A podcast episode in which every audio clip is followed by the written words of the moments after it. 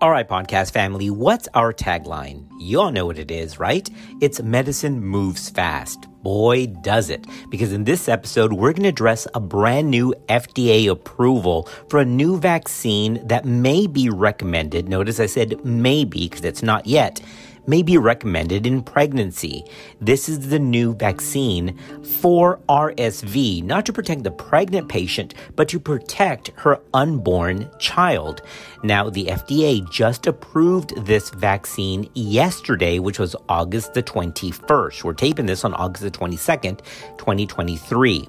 However, there are some big concerns here, and I'm going to explain why we may not be ready for mass incorporation into OB protocols just yet.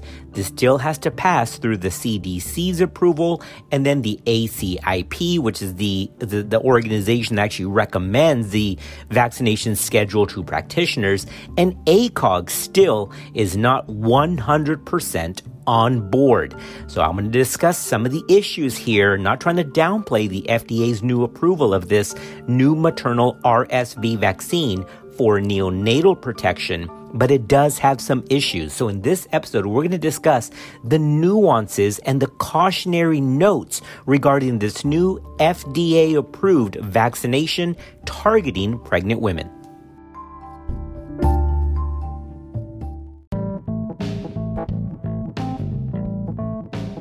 Medicine moves real fast. We're here to help us all keep up the pace. This is Clinical Pearls. Thank you. All right. So when I first heard this news, and by the way, this is not something that caught everybody off guard. We've published on this. I mean, we've done episodes on this in the past. This has been under development in a way to try to tackle newborn neonatal RSV infections because, of course, it can be very morbid and, very costly on a population level. So anytime we have a way to decrease disease at a population level, this should be welcomed. However, this is very unique because it is targeting patients who are pregnant in the third trimester.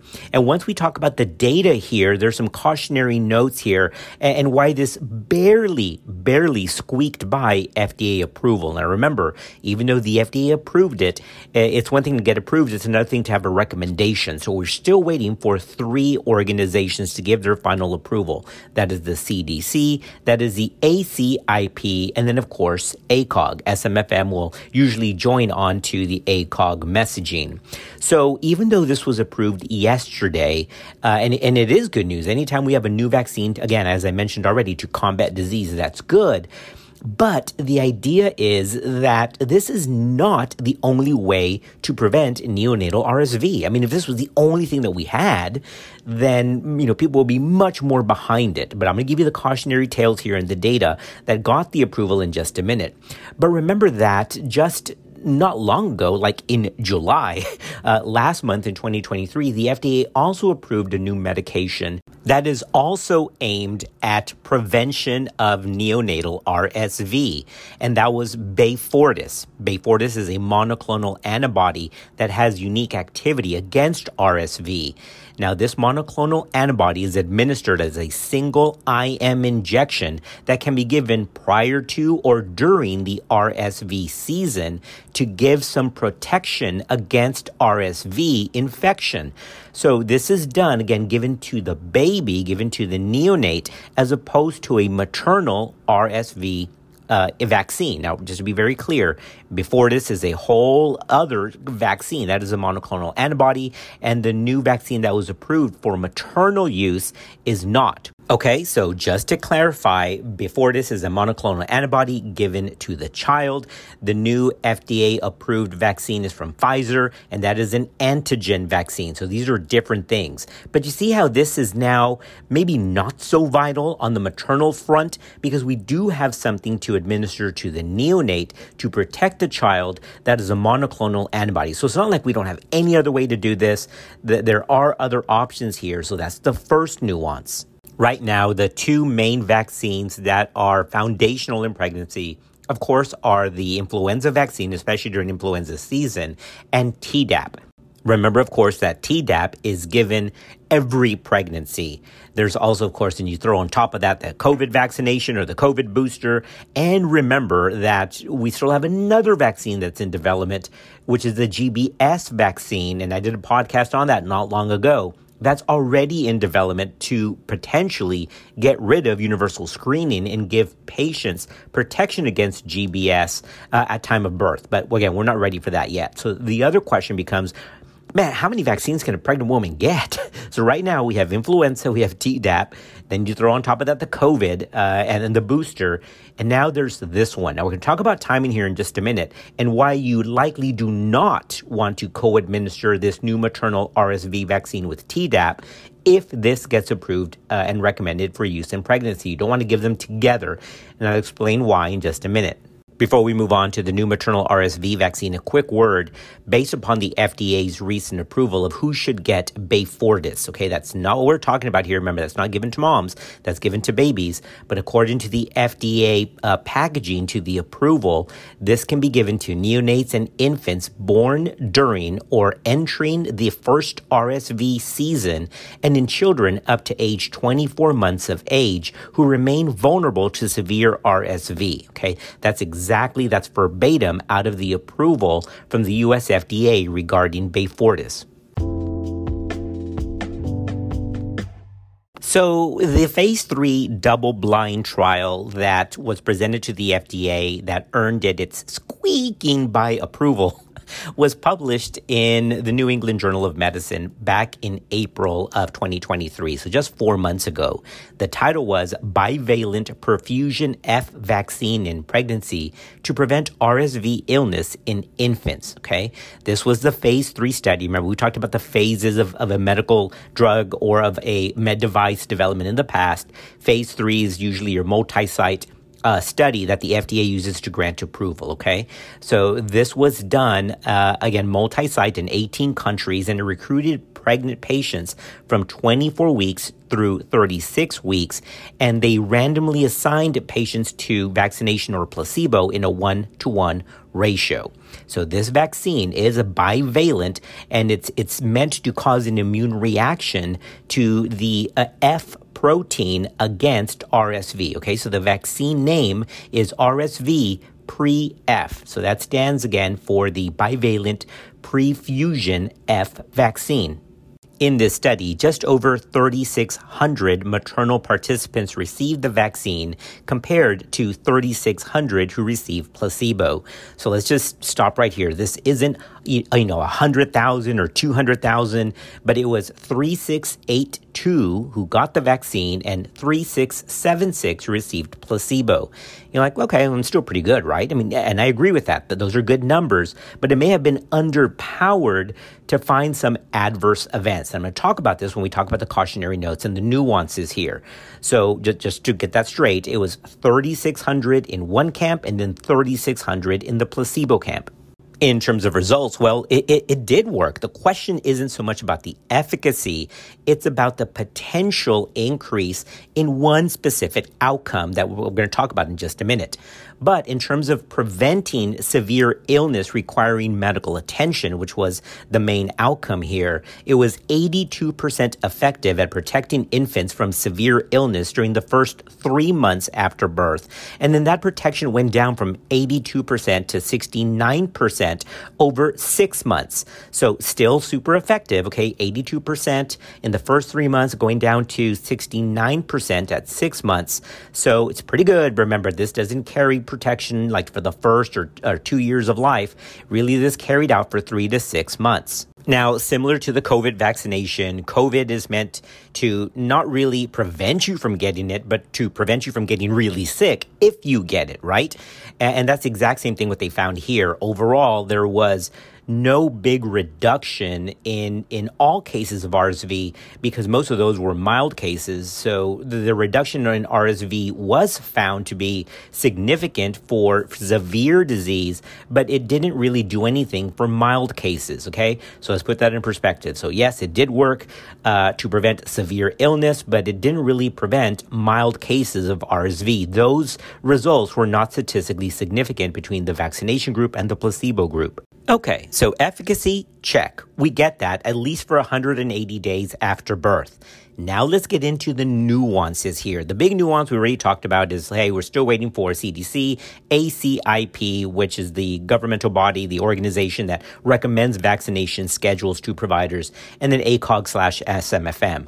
But the issue here really has to do with overall safety because there are some concerns, and those who sat on the FDA panel uh, voiced their, their, their concern about this being underpowered to look for certain adverse events, chiefly preterm birth, because preterm birth was something here that we have to discuss because preterm birth was the whole reason that another company, the competitor to this vaccine, bailed on making the maternal RSV vaccine. How about that? Okay. So we're going to talk about that incident in just a minute.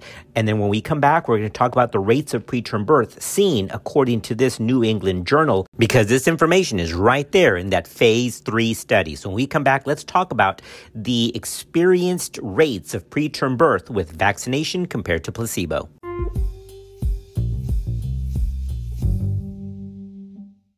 Okay, so here's what was a little odd in those patients who received Abrysvo. Okay, so Abrysvo is the branded name of this new maternal RSV vaccine, Abrysvo, A B R Y S V O, Abrysvo. Now, in the, the patients who received the vaccine, the preterm birth rate was 5.7%. Okay. Compared to placebo, that was 4.7%. So it was 1% higher.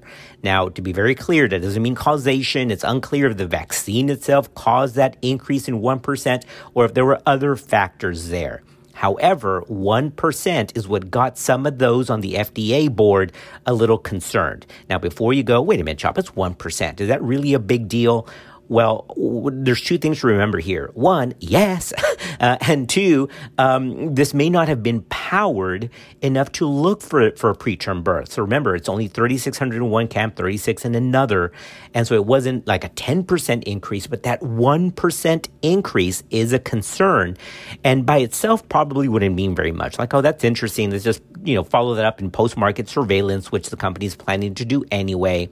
But when you take a look at that results, here it is, guys, compared to another vaccination that was in development and that was halted, now this becomes a little bit more worrisome. Before we get into the Glaxo data, which is the other manufacturer that halted its development of their RSV maternal vaccine, let, us get into this 1% preterm birth rate between treatment and or between vaccination and placebo group. I know that doesn't sound like a, like a lot. We already discussed that. And the truth is, just to be fair, quote, it was not statistically significant, end quote, okay? Now, when this was presented to the FDA, uh, those uh, part uh, who are part of the manufacturer stated, look, in the U.S. as a whole, I mean, the, the preterm birth rate as a population is anywhere from 8 to 10%. So having these two rates here, they're both under the population norm. And that's fair. That's good. However, population norm takes into account, uh, right, specific histories and then um, medical indications. So it doesn't stratify for anything. It's just preterm birth as a group. So when you take a look at control conditions, when you have a 1% change, it may or may not uh, be clinically significant. We already talked about the fact that it's not statistically significant. And that's why I said if, if this lived in isolation, then, then that would be just an interesting caveat, something that could be followed up, followed up along uh, in post market surveillance. But, but again, it's the issue that GSK found. Okay, so GlaxoSmithKline it's the same issue here, preterm birth, that caused them to halt their trial, which makes this 1% change in preterm birth rates more significant here. GlaxoSmithKline was also in the plans to develop a maternal RSV vaccine, again for neonatal protection, but they halted when they found increased rates of premature births in the vaccination group. Again, it never proved causation, but it was enough for them to to pause and say, "We're not ready for this. Something else is going on here," and, and so they stopped. Now, to be to be very clear, it was not the exact same vaccine, but it was pretty darn similar, right? Both of them were uh, were making antibodies against the glycoprotein of the virus, so they were very very similar, though not identical.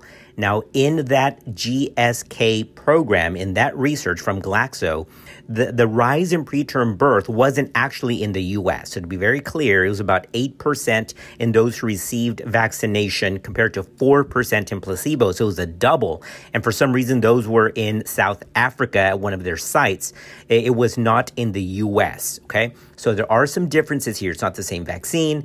Uh, the preterm birth rate seen with uh, GlaxoSmithKline's uh, attempt was not in the U.S., but it was still enough for that manufacturer to say, "Hold on, there, there's something here. Maybe it's the immunogenicity. We don't know." So we're just going to shelf this for now. So that's one of the flags. When you take that into account to a similar vaccine that caused the halt of this development, now this 1% seems a little bit more worrisome. Uh, and again, even though it's below the population level of preterm birth of 10%, this is in a controlled, uh, smaller uh, group of individuals. So it may not have had the numbers to show a true statistically significant rise in preterm birth. That is the main nuance here uh, and the main cautionary tale. There's another one about co administration with Tdap that we have to address. So let's do that next. Okay, so because this vaccine is meant to be given in the third trimester, and the manufacturer, even though the study was done as early as 24 weeks, the FDA approval says to give this after 32, preferably before 36 weeks. Okay, so it is late preterm, around the same time as Tdap. So the thought is, uh, as we've already said, how many vaccines can a pregnant patient get? We haven't even talked about the GBS one again, as I mentioned in the intro, that that may be coming out sometime later as well. But uh, to prevent, you know, having come back getting a vaccine one time then coming back getting a vaccine at another time, there's a thought of, well, we can just administer Tdap with this uh, RSV vaccine at the same time but that does not seem to be a good idea. Now, this wasn't tested in pregnancy, but it was tested in non pregnant individuals and and it didn't seem to work well. I'll explain why in just a moment. Uh, plus, even though you, this was not studied in pregnant individuals, you take the uh, potential immunosuppression of pregnancy on top of that, we don't expect it to be any better, right? So if it didn't work well when this RSV vaccine was given at the same time of Tdap in non-pregnant individuals, it really doesn't make any biological sense to think it would work any better when they were pregnant. But just to be clear, that combination, given at the same time as Tdap, has been published. It was published last year in 2022, uh, and it seemed to reduce the effectiveness for pertussis. Let me give you that reference next. Remember, we'll post all of this on our reference list whenever I get a chance to post that reference list because, uh, man, we're trying to get things off rapid fire and at the same time, yeah, we've got clinical duties. But I promise we'll get that reference list uh, ASAP on our uh, on our Google Share doc. Anyway, the publication that looked at co-administration with Tdap was published in the Journal of Infectious Disease in 2022, and the lead author was Peterson. And the title, as you would expect, is Safety and Immunogenicity of RSV Prefusion F vaccine when co-administered with, you guessed it, the Tdap vaccine. This study was in non pregnant women who were between 18 and 49 years of age. And they found that while both were equally accepted well, I mean, there was maybe a little bit of pain at, at the uh, injection site. The big issue was, is that it reduced the immunological response for pertussis. And that's a problem because we're trying to prevent pertussis in the newborn as well. So if the schedule does come out and there is a recommendation to do this in pregnancy, it should include a statement not to co-administer with Tdap, not because it's going to reduce the efficacy of the RSV vaccine, but actually because it can reduce the efficacy of pertussis immune response to Tdap. All right, podcast family, we told you we're doing things hot off the press. So this is right off the heels of the FDA approval. But remember, just because something is FDA approved, that's different than a recommendation for use. So yes, it's great news. It's exciting. Uh, science and vaccinations do work, but we still need to figure out how this is going to play out, especially with the red flag of potential preterm births. So, as of right now, let's wait for the CDC. We still have to wait for ACIP, and then we'll wait for the ACOG response.